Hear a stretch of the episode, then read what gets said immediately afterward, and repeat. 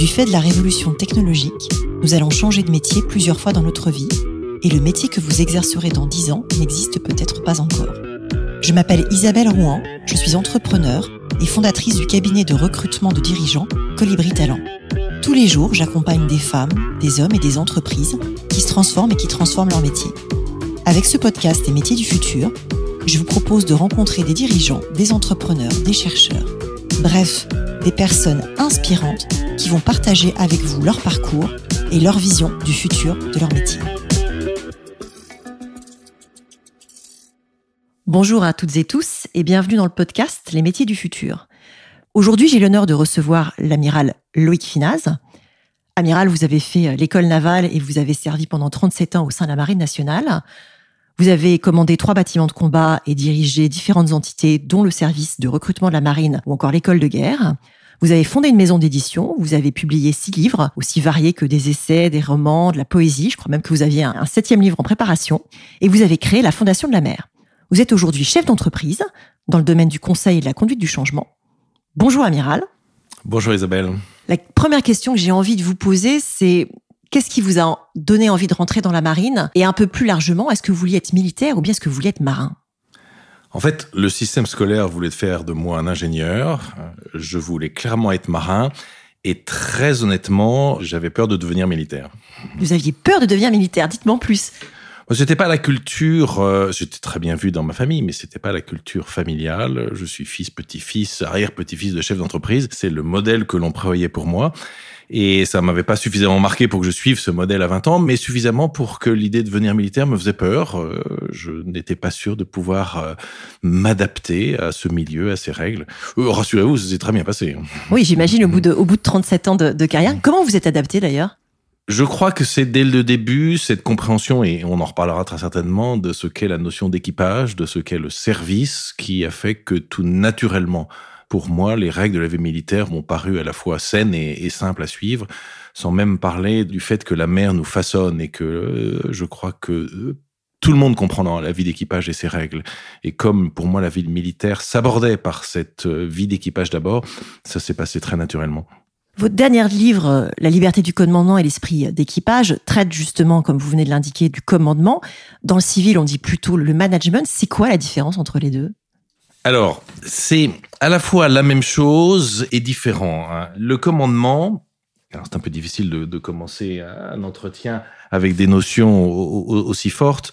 Commander pour un soldat, c'est mener des hommes au combat pour porter la mort. A priori, c'est pas ce qu'un manager, et fort heureusement, devra faire. Manager, c'est entreprendre. Manager, c'est créer de la valeur. Manager, c'est organiser. Manager, c'est fédérer des hommes et des femmes au service d'un projet, le leur faire comprendre et pour susciter la performance. Commander, c'est utiliser cette performance au combat pour toute autre chose. Il se trouve que un commandant de bâtiment de combat, c'est la même chose pour un colonel qui commande un régiment ou un colonel de l'armée de l'air qui commande une base. Commander, pour eux, c'est aussi être des managers parce que dans leur quotidien, ils ont une entreprise particulière, cette maison d'entreprise à gérer. Mais vous voyez bien que ce sont deux notions différentes qui se rencontrent seulement et fort heureusement, une fois de plus, pour les militaires. Vous avez dirigé ce service de recrutement de la Marine. Comment est-ce qu'on devient marin? Comment est-ce qu'on recrute un marin? Alors d'abord, on devient marin de 1000 façons différentes et c'est une bonne chose. Les marins qui s'engagent dans la Marine nationale sont donnés à la Marine par la société française et donc ils sont aussi diverses que la société française a de composantes diverses. Ils n'ont pas tous fait l'école navale? Non, pas du tout. C'est une toute petite minorité qui fait l'école navale. Je reviendrai sur ceux qui sont passés par l'école navale, mais en dehors de ceux qui sont passés par l'école navale, on rentre dans la Marine en poussant un jour la porte d'un CIRFA, ce sont les bureaux de recrutement des armées, et avec plus ou moins d'idées derrière la tête. Et puis, on a en face de nous des hommes et des femmes des armées, de la Marine en particulier, pour ceux qui très vite pensent que c'est là qu'ils ont envie d'aller, qui vont vous aider à préciser votre projet, qui vont vérifier si effectivement derrière il y a ce qu'il faut pour entrer dans la Marine, et puis qui vont vous permettre de trouver exactement ce qu'il faut, parce que vous voyez bien qu'entre être pilote de chasse, être commando marine, être mécanicien, infirmier ou atomicien, ce sont des projets différents, et puis ce sont des qualités requises qui sont différentes. Eh bien, les hommes et les femmes qui s'occupent du recrutement pour les armées sont là pour vous aider à faire ça. Puis il y a un tout petit nombre dont je fais partie qui, après leur bac, rentrent en classe préparatoire, en maths sup, maths spé, et puis passent les concours des grandes écoles d'ingénieurs, dont l'école navale. Et éventuellement, si comme moi, ils veulent être marins, ou s'ils veulent être officiers depuis toujours, ou si le métier d'ingénieur sur la mer leur plaît, ils peuvent, en fonction de leurs résultats au concours, choisir l'école navale. En tout cas, c'est comme ça que moi, j'y suis rentré. C'est hyper intéressant. Et ce qui me frappe aussi, c'est qu'il y a une très grande diversité de métiers. On parlait d'atomiciens, on parlait de... Enfin, il y a beaucoup de choses, il y a beaucoup de métiers sur un bateau. Il y a même des boulangers sur des bateaux. Il y a des boulangers sur les bateaux. Aucune entreprise au monde, je vous mets au défi de trouver une entreprise au monde qui a plus de métiers en son sein que la Marine nationale. Aucune. Mais c'est ça aussi qui est tout à fait passionnant dans le choix de cette vie et de cet engagement professionnel. Et c'est ça qui est passionnant de vous avoir du coup au micro de ce podcast pour en discuter, puisque notre thème, c'est les métiers. Et du coup, comment est-ce qu'on fait pour être un bon chef, un bon commandant, un bon manager quand on a autant de diversité de métiers en face de soi ? C'est une question probablement plus facile à aborder lors d'une discussion qu'à effectivement vivre. Et en même temps, je sais pas, parce que je crois que peut-être que la première qualité d'un chef, c'est d'être naturel. Je pense que le style d'un homme ou d'une femme qui a des responsabilités, en fait, c'est simplement l'expression de son naturel. Donc en fait, c'est peut-être pas si dur que cela. Alors après, de manière un peu plus construite, je suis convaincu qu'un chef, c'est d'abord quelqu'un qui a compris qu'il avait des points cardinaux et qu'il ne les oublie jamais, et quels sont ces 4 points cardinaux, ceux de tout chef, et par conséquent de tout manager également. Ce sont d'abord la mission. Nous avons tous une mission. Alors, c'est assez facile pour les militaires parce qu'elle est généralement claire et dite. Pas toujours, mais généralement. C'est parfois peut-être plus difficile pour un entrepreneur ou un chef d'entreprise, mais à ce moment-là, justement, son rôle sera d'être capable de comprendre quelle est cette mission et de la dire à ceux qu'on lui a confiés, qui sont avec lui, pour la mener. Le deuxième point cardinal, c'est le sens. Et ça, je crois que c'est une responsabilité absolument fondamentale du chef, c'est de donner du sens à son action et à celle des hommes et des femmes qui sont avec lui. Le troisième point cardinal, c'est les circonstances. Tout s'inscrit dans des circonstances.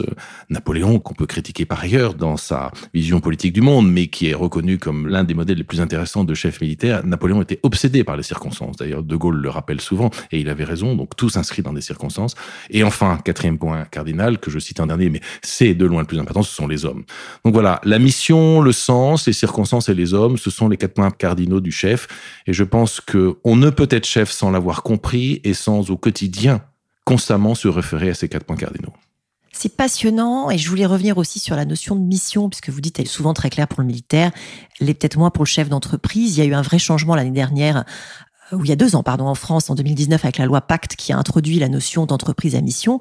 On a même aujourd'hui des entreprises à mission dans le CAC 40. Ma question, c'est, vous voyez évoluer la société française et le monde de l'entreprise comment sur cette notion de mission ? D'abord, je trouve, en tout cas, les principes et la volonté de cette loi à laquelle vous faites référence absolument remarquables. Quels en sont les arcanes exacts? Quelles sont l'honnêteté ou la malhonnêteté des uns et des autres qui prétendent s'emparer de cette loi et la faire vivre? Ça, j'en sais rien, à la limite, c'est pas important. Sur les principes, cette loi est remarquable. Et si elle pouvait être effectivement le signe d'une évolution de la société civile dans ce domaine, je pense que tout le monde y gagnerait, les entreprises elles-mêmes, parce que je crois que la mission est absolument fondamentale pour la performance. Il n'y a pas de performance si on n'a pas des idées claires sur notre mission. Et je crois que ça a aussi un impact ensuite sur l'harmonie des systèmes, et donc que ce soit les entreprises, la société en général, et du coup, tous les citoyens que nous sommes, si véritablement cette compréhension de la philosophie de la loi Pacte se répandait, à mon avis, la société y gagnerait à la fois en performance et en harmonie. On parle de performance, justement. Comment est-ce qu'un manager dans le futur, un commandant, un chef d'équipe, doit se comporter d'après vous pour susciter la performance ? Je crois et je suis même profondément convaincu qu'il n'y a pas de martingale. Martingale, c'est de la farcouille, ça ne marche pas. Ça tombe bien, le podcast ne s'appelle pas La Martingale, ouais. et je salue le créateur de la Martingale ici.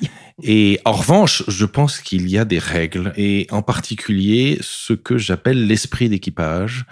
Et cette association que j'évoque pour définir cet esprit d'équipage, à mon avis, sont des règles de performance qui marchent partout, tout le temps, pour tout le monde.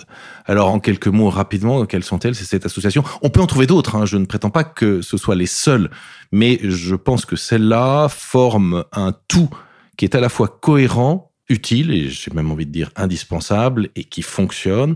La première association de ces vertus d'équipage, ce sont l'autonomie et la solidarité. C'est les premières vertus des hommes et des femmes d'équipage. Et je pense qu'il n'y a pas de système qui marche bien s'il ne repose pas à la fois sur l'autonomie et la solidarité. Alors pourquoi d'abord des associations, peut-être très rapidement?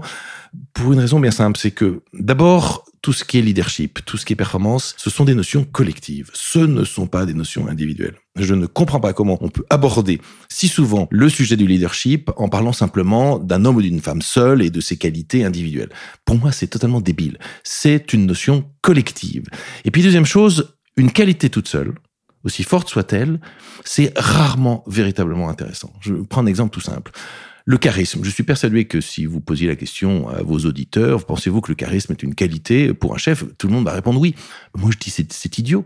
Parce que si c'est un crétin ou un salopard, et son charisme, non seulement c'est pas une qualité, mais au contraire, ça va être une circonstance aggravante. En revanche, quand vous posez son éthique en face de son charisme, là, vous voyez bien que l'association charisme-éthique est une association intéressante. Autonomie, solidarité, c'était les premières. Et c'est d'autant plus important, l'autonomie et solidarité, que c'est la clé d'un comportement sain du chef et de ceux qui sont avec lui, en particulier pour l'initiative. L'initiative, c'est la traduction de l'autonomie et de la solidarité. Mais il ne peut pas y avoir d'initiative si le chef ne la promeut pas. Et en particulier, si le chef n'explique pas qu'on peut se tromper. On a le droit de faire des erreurs. Le zéro risque est mortifère. Et c'est justement le rôle du chef de dire « Prenez des initiatives, j'ai confiance en vous, je sais que la plupart du temps ça se passera bien, et puis les quelques fois où il y aura un raté, rassurez-vous, c'est pas grave parce que justement, moi, votre chef, je suis là pour récupérer l'affaire et ensemble, on corrigera le tir. Donc c'est pas grave. Et du coup, pour 10 initiatives, il y aura 9 coups positifs, et puis le 10e qui se passera pas bien, c'est pas grave. Ensemble, on corrigera le tir. Et d'ailleurs, c'est mon rôle de chef de faire ça. C'est très intéressant parce que c'est pas dans la culture française. C'est complètement dans la culture américaine.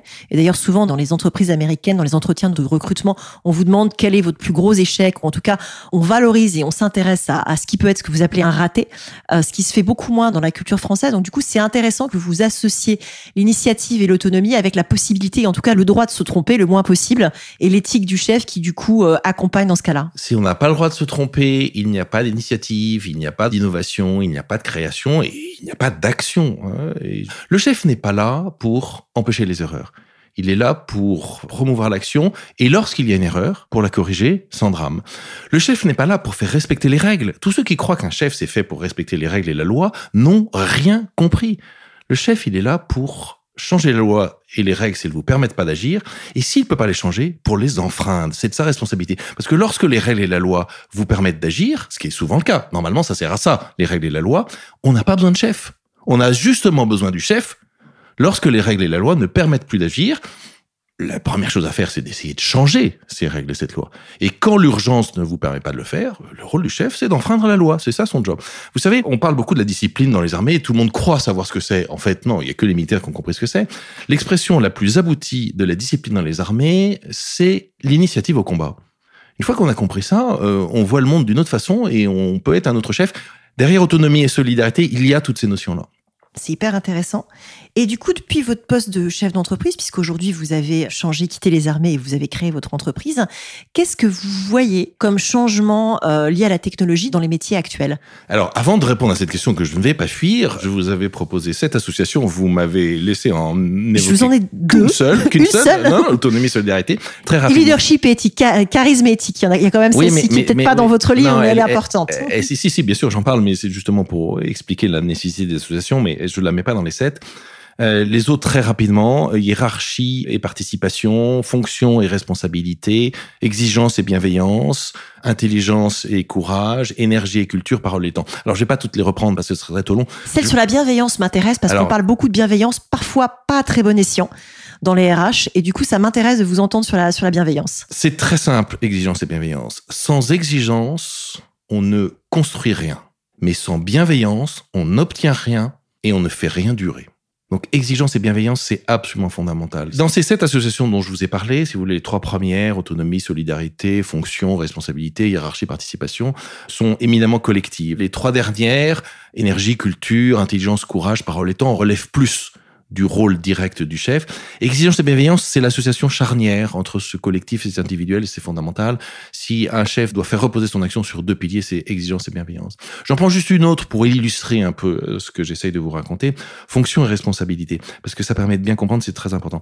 À bord de nos bateaux, à bord de nos bâtiments de combat dans la marine, nous avons tous des fonctions différentes, qui procèdent des formations qu'on a reçues, de la sélection dont nous sommes issus. On n'a pas tous le même parcours, et d'ailleurs c'est une bonne chose. On n'est pas tous appelés à faire la même chose. Vous voyez bien que le commandant ou le cuisinier n'ont pas la même fonction. Mais si nous avons des fonctions différentes, nous portons tous la même responsabilité. Et ça, c'est fondamental. Je prends un exemple tout simple. Lorsque le commandant que j'ai été plusieurs fois dans ma vie de marin, je revenais au port avec mon bateau pour l'accostage. Ma fonction de commandant, c'était de concevoir la manœuvre et de l'ordonner. Et c'est quoi la manœuvre ? Bah, c'est pas compliqué, il faut rentrer au garage un truc qui fait 150 mètres de long, 6000 tonnes, et qui vaut la bagatelle de 500 millions d'euros. Et là, votre fonction, c'est pas de le cracher sur le quai, parce que 500 millions d'euros, c'est pas une très bonne idée. Donc la fonction du commandant, c'est de concevoir la manœuvre et de l'ordonner. Et puis là, à ses côtés, un jeune homme ou une jeune femme, qui généralement a à peine 20 ans, et qui est barreur. La fonction du barreur, même si devant lui, il a une espèce de roue, mais pour des raisons ergonomiques, en fait, il a un interrupteur. Donc, sa fonction, c'est d'appuyer sur un interrupteur à droite ou à gauche. C'est, pour ceux qui ont vu Les Visiteurs, Jacouille qui fait jour-nuit dans Les Visiteurs. Ça, c'est ça, sa fonction. Vous pouvez penser ce que vous voulez.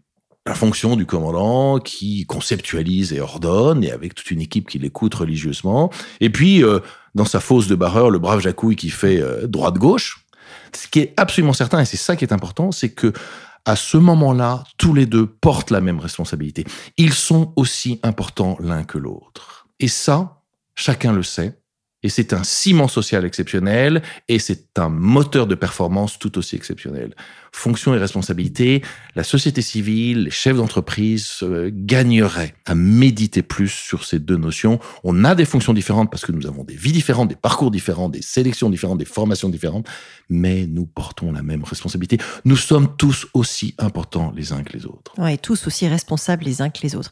Face à la technologie, puisque le thème du podcast, c'est aussi comment la technologie change les métiers dans le futur, est-ce qu'on a une responsabilité en tant que chef d'entreprise, en tant que collaborateur ? Alors, je n'ai pas choisi à dessein de développer simplement ces deux-là, autonomie, solidarité et fonction responsabilité, au moment où vous pensiez que je fuyais votre question, pas du tout, parce que justement, elles permettent de bien comprendre.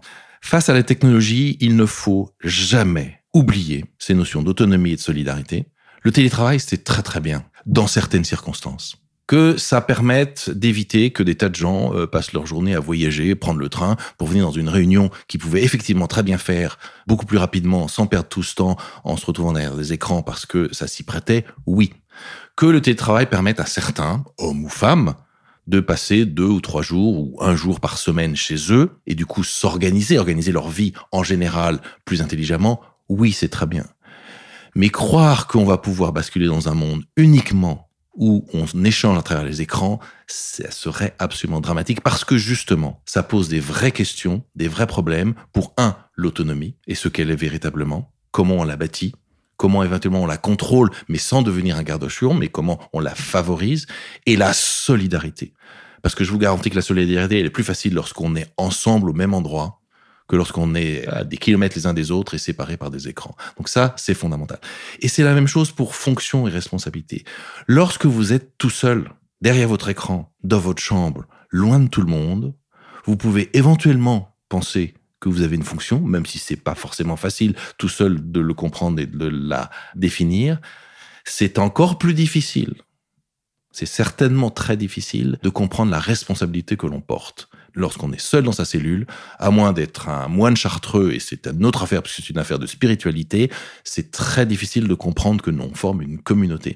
Donc, ce que la technologie peut nous apporter est très intéressant, mais il faut manier tout cela avec prudence.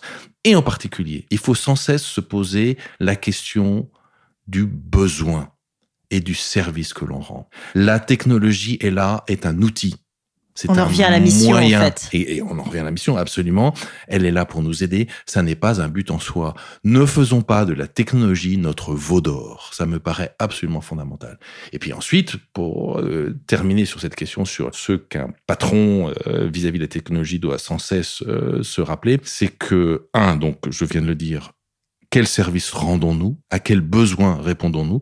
Et ensuite, pour que tout ça évolue bien, quelle innovation on va sans cesse essayer d'apporter, sans jamais oublier le besoin et le service. Vous avez dirigé l'école de guerre et vous avez réformé son cursus. Est-ce que vous pouvez nous expliquer en quoi consiste ce parcours d'excellence ? Je ne sais pas si tous nos auditeurs le connaissent, et du coup, j'avais envie de vous entendre là-dessus. Deux commentaires alors pour répondre à votre question. Le premier, de manière très simple, qu'est-ce que c'est l'école de guerre ? Parce qu'on a parfaitement le droit de ne pas savoir, de ne pas connaître l'école de guerre. L'école de guerre, peut-être que la façon la plus simple de la présenter, c'est cette petite analogie.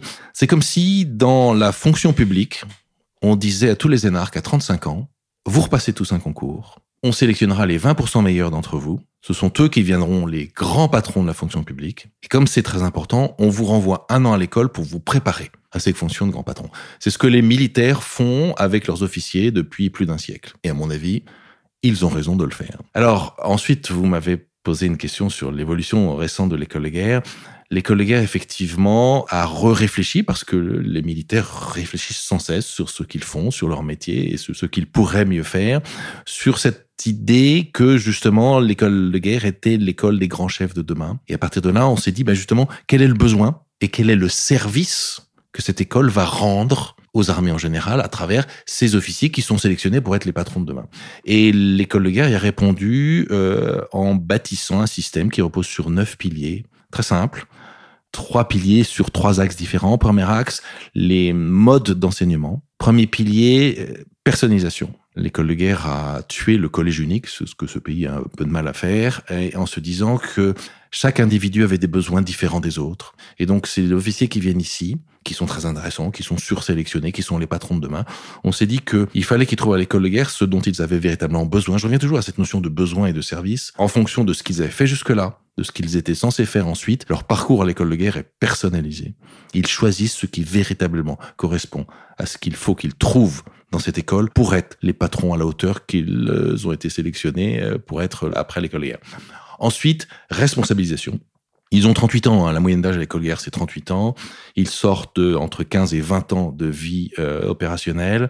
C'est une génération qui a connu la guerre. Hein, c'est la génération de ces officiers qui sont rentrés au début des années 2000. Hein, c'est la génération 2001. Ils sortent de 15 à 20 ans de guerre. Ce ne sont pas des petits garçons, ce ne sont pas des petites filles.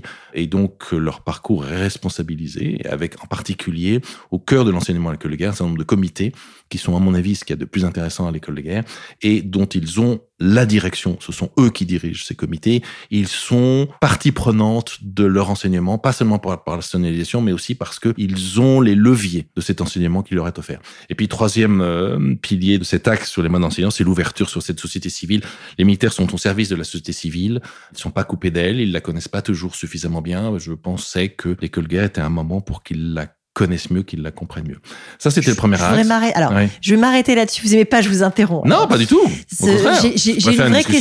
J'ai une vraie question sur les civils. J'ai moi-même, et c'est comme ça que je vous ai rencontré, Amiral, eu la chance de faire partie des 50 ou 55 auditeurs civils de la 27e promotion de l'école de guerre l'année dernière.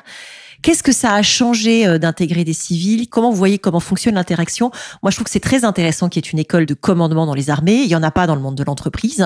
Vous avez parlé de l'ENA et c'est vrai qu'avec un effet cliquet d'un concours à 20 ans, on peut se retrouver avec des gens dans la haute administration qui, malheureusement, considèrent qu'une entreprise n'est qu'une ressource fiscale parce qu'ils n'en ont jamais vu de près. Et du coup, c'est intéressant d'avoir ce parcours-là pour vos futurs leaders et vos futurs dirigeants. Pourquoi mettre des civils au milieu de tout ça ? Comment est-ce qu'on fait en sorte que ce ne soit pas des pygmées aux os et que ça amène quelque chose de mutuellement fructueux ? Le premier intérêt pour les armées d'avoir des auditeurs civils à l'école de guerre, qui n'est pas celui qui m'intéressait le plus, mais qui est néanmoins le premier intérêt. C'est pas celui qui m'intéressait le plus, parce qu'il y a d'autres formules pour ça, en particulier l'IHEDN. Mais le premier intérêt, c'est qu'un certain nombre d'hommes et de femmes de la société civile intéressants puissent découvrir ce que sont les armées, les problématiques de défense, les problématiques géopolitiques, parce que je pense que c'est important. Je pense qu'une société qui n'a pas compris ça, dont les élites, au bon sens du terme, ne se sont pas posées des questions sur ces sujets-là, c'est une société qui risque de le payer un jour. Donc le premier intérêt pour nos militaires, c'est d'avoir 50, 60 auditeurs de qualité chaque année qui viennent découvrir ce monde, ces problématiques, ces enjeux.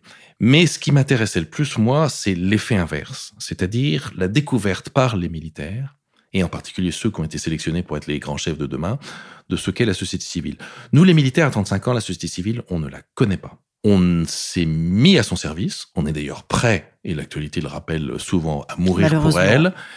mais on ne la connaît pas pour une raison simple, c'est que lorsque vous avez passé 15 ans sous les mers dans votre sous-marin, lorsque vous avez passé 15 ans ou 20 ans dans le cockpit de votre Rafale, lorsque vous avez crapahuté pendant 15 ans dans les sables du désert du Mali ou sur les crêtes afghanes, vous ne l'avez pas rencontrée, cette société civile, en tout cas pas celle de votre pays. Et donc, il est bon qu'à un moment donné, on vous offre de le faire. Et comment le faire mieux qu'en échangeant au quotidien avec des gens intéressants de cette société civile. Donc, et c'est ce qui, effectivement, constitue ce troisième pilier que j'évoquais, celui de l'ouverture, qui, à mes yeux, est absolument fondamental pour tous, et encore plus pour ceux qui vont être les patrons des armées demain. Alors, quels sont les autres piliers ? Alors, deuxième axe, qui est celui un peu de ce qu'on enseigne à l'école de guerre. Quatrième pilier, c'était une année pour mieux comprendre le monde encore qu'on ne l'a compris, parce que ça me paraît fondamental. On peut pas être un grand chef, civil ou militaire, si on n'a pas compris le monde. Donc cette année sert à cela. C'est ensuite une année pour bien comprendre le fait militaire. Qu'est-ce que j'entends par le fait militaire ? C'est que si vous voulez de très en amont les logiques internationales, des grandes institutions internationales comme l'ONU, l'OTAN, l'Union européenne, jusqu'à très en aval le fait que concrètement, un soldat dans sa tranchée, il a un fusil d'assaut pour monter à l'assaut, un marin est sur un bâtiment de combat et un aviateur est dans un avion qui est aussi un système de combat. Toutes ces logiques donc politiques, économiques, industrielles, d'organisation, c'est ça qu'il faut que les futurs chefs militaires aient parfaitement compris, c'est ce que j'appelle la compréhension du fait militaire. Et puis le troisième enseignement, c'est celui de la conduite des opérations, qui ne concernera pas forcément tous les officiers qui passent à l'école de guerre, mais c'est la culture commune qu'ils doivent avoir, et c'est ce qui fait d'ailleurs que cette école s'appelle l'école de guerre et pas la très haute école de la haute fonction publique française qui semble nous manquer un petit peu. Et puis le troisième axe, et avec les trois derniers piliers, c'est d'abord, et donc c'est le septième pilier, c'est une année pour apprendre à se connaître. Je crois qu'il est fondamental que ces hommes et ces femmes qui vont être les grands patrons de demain soient complets et équilibrés. Et on peut pas l'être si on n'a pas réfléchi sur soi-même. 38 ans, c'est un bon moment pour le faire, parce que à 20 ans, si on se regarde le nombril, on risque pas d'attaquer la falaise. Et puis à 50 ans, surtout chez les hommes, c'est probablement trop tard, on est encaqué dans son ego. Donc 38 ans, c'est un bon moment pour le faire. Ensuite, huitième pilier, et c'est peut-être ce qui obsède le plus l'école de guerre, en tout cas ce qui, moi, me motivait le plus lorsque j'en étais le patron, c'est une année pour apprendre à penser autrement. Ils sont les patrons de demain, ils auront à résoudre des problèmes qu'on ne connaît même pas aujourd'hui, ils auront inventé des solutions nouvelles. S'ils n'apprennent pas à penser autrement, ils ne seront pas prêts pour remplir cette responsabilité si importante. Ça ne veut pas dire qu'il faille toujours penser autrement. Lorsque vous avez pour un problème connu des recettes éprouvées, utilisez les recettes éprouvées sans état d'âme. Mais il faut être toujours prêt à pouvoir penser autrement. Et comment on apprend à penser autrement ?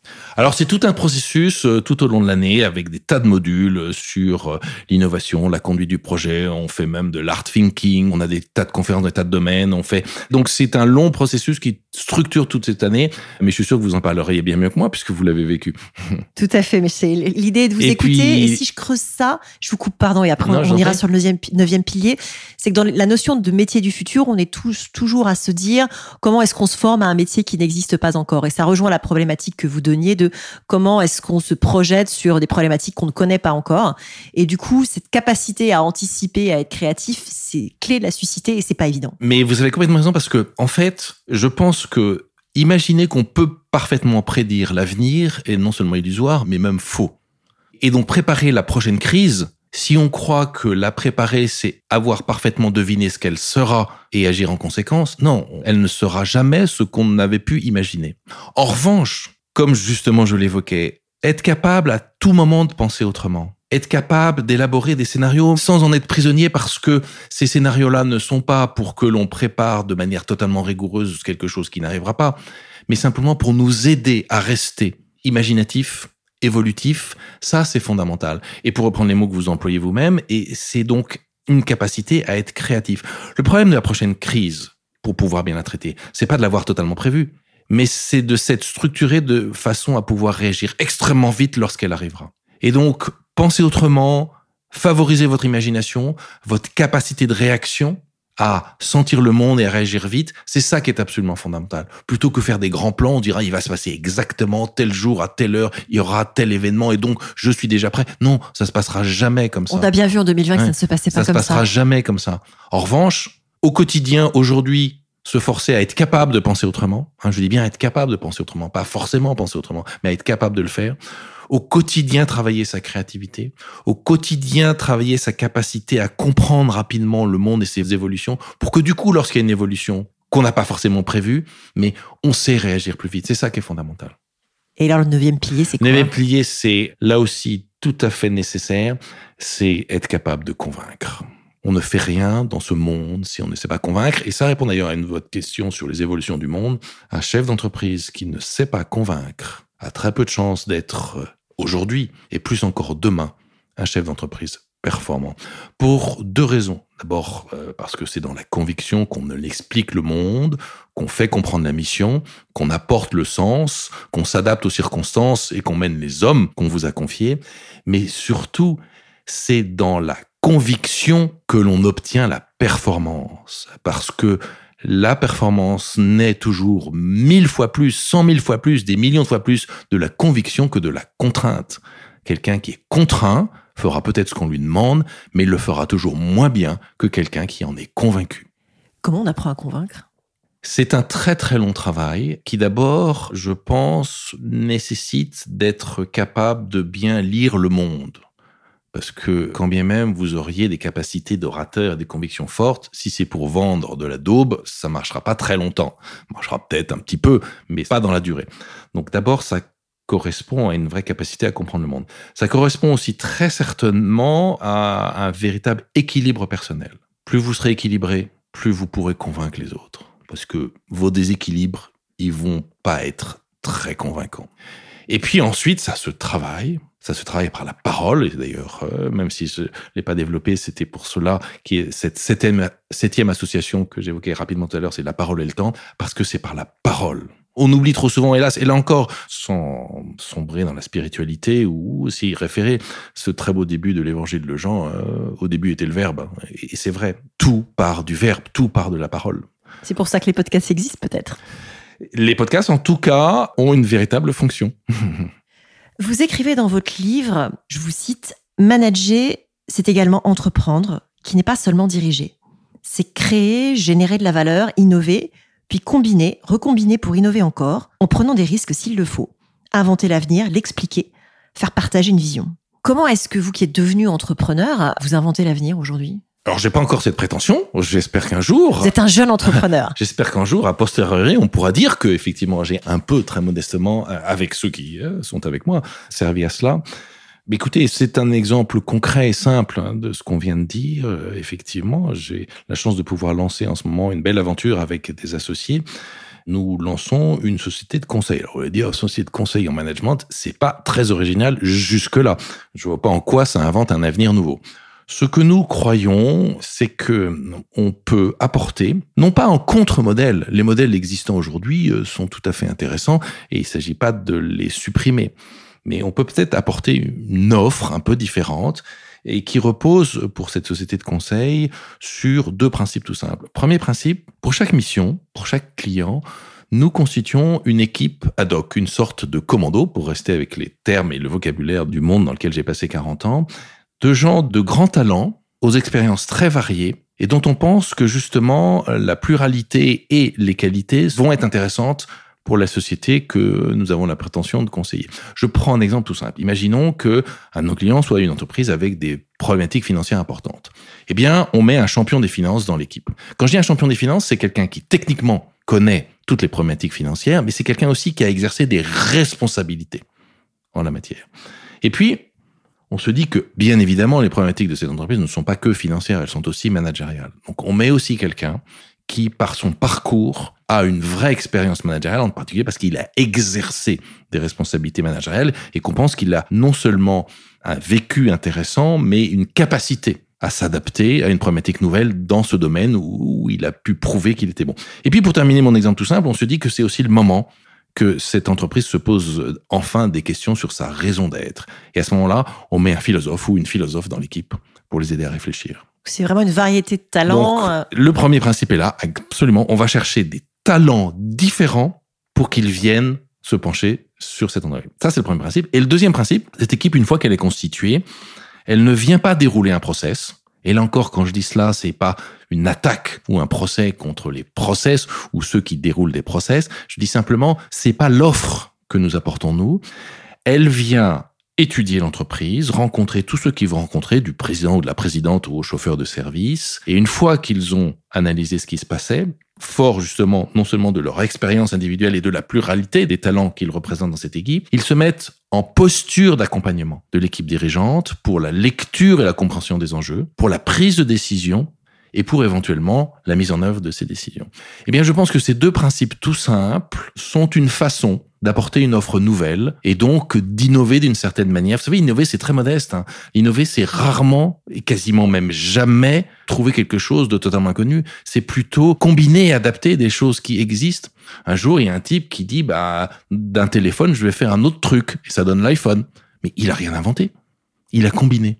Quand je dis ça, c'est pas une critique de Steve Jobs. C'est un très bon exemple de ce qu'est l'innovation. Généralement, l'innovation, c'est d'abord, ça peut très bien arriver par hasard et par chance, et souvent c'est une recombinaison de choses. C'est pas d'un seul coup un truc totalement génial auquel l'humanité n'avait jamais pensé. Eh bien, je pense que avec cette entreprise qui s'appelle Esprit d'équipage et d'entreprise ou 3E, il a là une proposition, une combinaison nouvelle qui, à mon avis, est une modeste innovation et en tout cas me paraît tout à fait intéressante, voire nécessaire dans la tempête, non pas qui s'annonce, mais qui est déjà là. Alors, à propos de tempête, justement, quel conseil vous donneriez à un jeune pour affronter cette tempête lorsqu'il entre sur le marché du travail aujourd'hui ?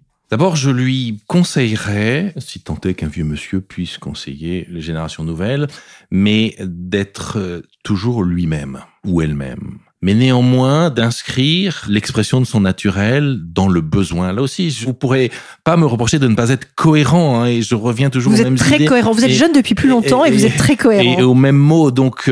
qu'il sache trouver la bonne combinaison entre l'expression de son naturel, qu'il ne faut pas perdre, mais son inscription face à un besoin et un service. Ça, c'est la première chose. La deuxième chose, c'est d'être courageux toute sa vie, d'être courageux. Nous sommes un monde qui manque de courage. Et on peut lire les désordres de notre monde, pas seulement, mais beaucoup, et très souvent, simplement en analysant combien notre monde manque de courage. Ça m'interpelle beaucoup. Pour conclure là-dessus, comment vous allez chercher le courage ? Comment vous suscitez le courage dans une équipe quand vous la dirigez ? C'est très certainement, pas seulement, mais très certainement une des premières responsabilités du chef. Absolument. Pour ça, d'abord, il doit montrer l'exemple. Et ensuite, si lui-même n'est pas courageux, si ses troupes sentent qu'il n'est pas courageux, ça risque pas de marcher.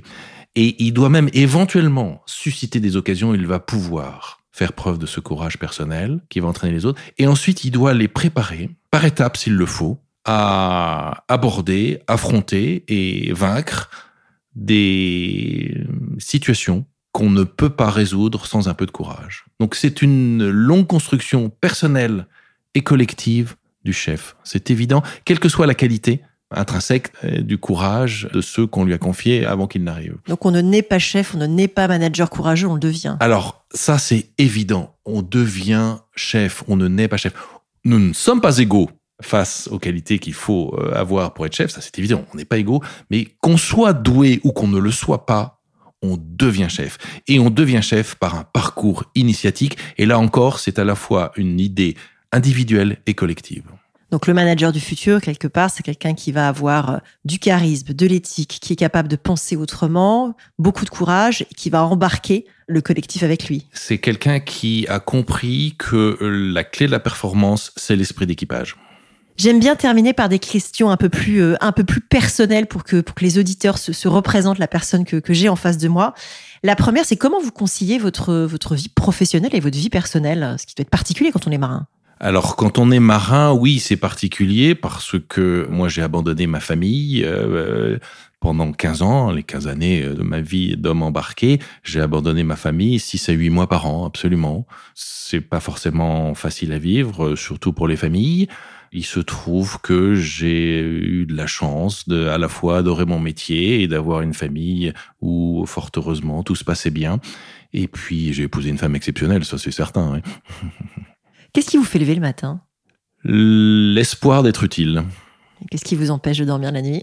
Alors d'abord l'écriture, parce que c'est souvent la nuit que j'écris, mais je ne vis pas ça comme un empêchement de dormir. Et mes rêves et mes espoirs, mais là aussi, c'est souvent eux qui m'occupent la nuit. J'ai jamais considéré que ça m'empêchait de dormir et ça ne m'a jamais traumatisé. Quel est le succès dont vous êtes le plus fier ? C'est difficile. J'ai eu beaucoup de chance, probablement ce que j'ai pu créer, mais très certainement l'équipage que j'ai formé avec la femme que j'aime. C'est une belle réponse. C'est quoi votre prochain projet ? Ma vie professionnelle repose aujourd'hui sur 6 piliers, 6 projets. Donc, mon prochain projet, c'est de réussir ces 6 projets simultanément. Et puis, sinon, peut-être, parce que je viens de débuter l'écriture de mon 8e livre. Alors, le 7e va sortir, là, dans les semaines qui viennent. Aux éditions Les Équateurs. Aux éditions des Équateurs, absolument. C'est un roman qui s'appelle « La houle s'en allait au Levant ». Et c'est un peu la part romanesque et poétique de ma vie d'officier de marine, La liberté du commandement, cet essai qui a été publié par les Équateurs au mois de juin dernier, étant une réflexion sur ce métier-là. Et donc, La houle s'en allait au Levant, c'est un roman qui aborde la part romanesque et poétique de ce métier, de cette vie d'officier de marine. Mais j'ai déjà un 8e livre en préparation, donc voilà, c'est peut-être ça mon 8e projet. Mais le vrai projet, c'est la réussite des 6 projets actuels qui font ma vie quotidienne. Alors, est-ce qu'on a beaucoup parlé de livres? Est-ce que vous avez un livre, un podcast, un média à conseiller à nos auditeurs qui s'intéressent en particulier au futur du travail? Alors d'abord, je pense qu'on ne peut pas comprendre le monde du travail et y apporter des idées intéressantes si on n'a pas compris à la fois le monde et l'humanité. Et donc, vous allez peut-être trouver ma réponse décalée, mais il faut apprendre à penser autrement pour comprendre le monde du travail de demain, que les gens commencent par lire « L'usage du monde » de Nicolas Bouvier, qui est un livre dont je vous avais conseillé la lecture au début de votre année à l'École de Guerre. Pour comprendre l'humanité, lisez « Les enfants Jéromine », qui est le plus beau roman que j'ai jamais lu, de Ernst Wiechert. Et puis ensuite, plus concrètement, dans le cœur de la cible de votre question, lisez les livres d'Isabelle Rouen. Merci, Amiral. Si nos auditeurs veulent vous contacter, comment ils procèdent ? Par mail, par LinkedIn Le plus simple, c'est LinkedIn. Le plus simple, c'est LinkedIn. Merci beaucoup, Amiral. Très bonne journée. C'est moi qui vous remercie. À bientôt. Merci d'avoir écouté cet épisode des métiers du futur jusqu'au bout. Si vous avez aimé cette discussion, je vous encourage à noter le podcast sur vos différentes plateformes d'écoute et à le commenter, en particulier sur Apple Podcasts. Cela nous aide grandement à progresser en termes d'audience. N'hésitez pas à me faire part de vos commentaires ou à me suggérer de nouveaux invités en me contactant par mail ou via LinkedIn. Prenez soin de vous et à très bientôt.